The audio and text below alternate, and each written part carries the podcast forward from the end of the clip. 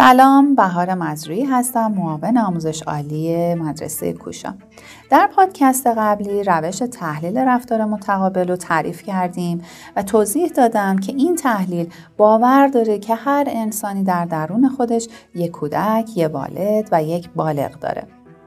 حالا بیایم به انواع دیدگاه ها در محیط کار و در ارتباط با دیگران بپردازیم. در این شرایط هر فردی بنا به پیشنویس ها و نمایشنامه زندگی خودش رفتاری رو در محیط کارش بروز میده که از این سرنخها میشه به نحوه شکلگیری دیدگاه اون و دنیای درونش پی ببریم.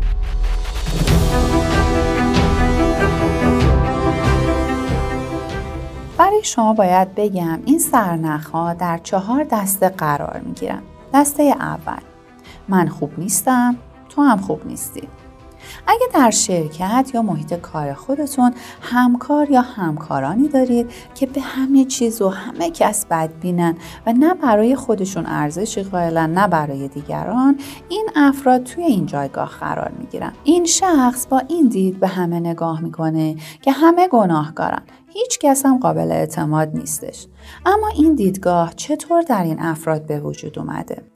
از دیدگاه روش تحلیل رفتار متقابل یا همون ای وقتی که فرد در دوران کودکی خودش منظور صفر تا پنج سال هست کنار والدین افسرده و بدبین رشد پیدا کرده باشه هیچ کس رو لایق اعتماد نمی‌دونه. والدینی که نه تنها نتونستن به خوبی از فرزندشون حمایت کنن بلکه حس بیاعتمادی عمیقی رو در اون تقویت کردن باعث میشن که فرد در این پنجره نگاه باقی بمونه و قطعا چنین شخصیتی در آینده به یک فرد بدبین، شکاک و غیر قابل اعتماد تبدیل میشه. وقتی از چنین زاویه‌ای به دنیا نگاه کنیم بدترین ها رو در وجود افراد می‌بینیم همیشه منتظر شکست خوردنیم و نگران توطعه توسط دیگران علیه خودمون. اگه در شرکت یا سازمان خودمون چنین افرادی رو به عنوان همکار در کنار خودمون داریم باید بدونیم اونها نه خودشون رو فرد مناسبی می‌دونن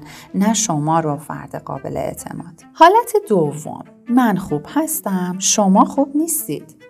اگه در سازمان خودتون مدیران یا سرپرستانی دارید که استانداردهای بالایی رو تعیین می‌کنن و با اعمال فشارهای زیاد و استرس زیاد توقع دارن که تمام امور اونجا به خوبی انجام شه و در نهایت هیچ قدردانی ازتون نمی‌کنن احتمال بسیار قوی این مدیران و سرپرستان در وضعیت من خوب هستم تو خوب نیستی قرار دارم. چه اتفاقی میافته که این افراد در این حالت قرار می‌گیرن؟ این دست افراد در زمان کودکی به سرعت متوجه میشن که می‌تونن خیلی از کارها رو بهتر از والدین خودشون انجام بدن. بنابراین در بزرگسالی هم به این نتیجه می‌رسن که به دیگران ثابت بکنن بهتر از اونها و شواهدی رو پیدا می‌کنن که دیگران رو شکست بدن. این مدل افراد در محیط کارشون به درجات بالای شغلی می‌رسن اما ارتباط خوبی با زیر دستای خودشون ندارن. به دلیل سرزنش دیگران غالبا رابطه های دراز مدتی رو در سازمان نمی‌تونن شکل بدن. دیکتاتوری رفتار می‌کنن و انتظار دارن همه همکارانشون گوش به فرمان اونها باشن. حالت سوم.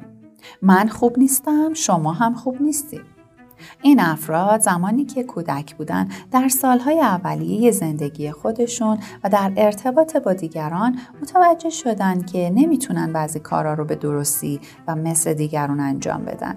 در جایگاه مقایسه زیادی قرار گرفتن و از سمت والدین خودشون احساس نالایق بودن رو به طور تکراری دریافت کردند و به این نتیجه رسیدن که دارای نواقص زیادی هستند و دیگران از اونها شایسته تر و بهترن. این مدل افراد تو محیط کار به یه فرد قربانی تبدیل میشن و در این حالت وضعیت ناتوانی شدیدی به خود می‌گیرن.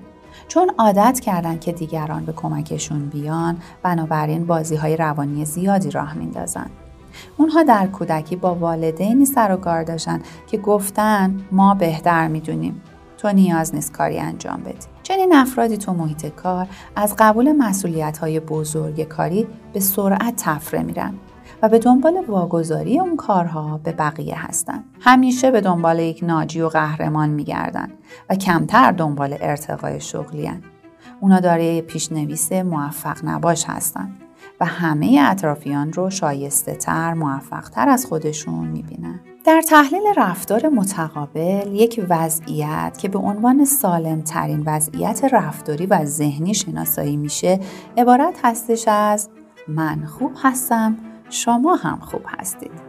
فردی که چنین دیدگاهی داره پیوسته به رابطه ها به صورت برد برد نگاه می‌کنه. افرادی که از پشت این پنجره به دنیای اطرافشون نگاه می‌کنن به خودشون و دیگران اجازه خطا کردن میدن.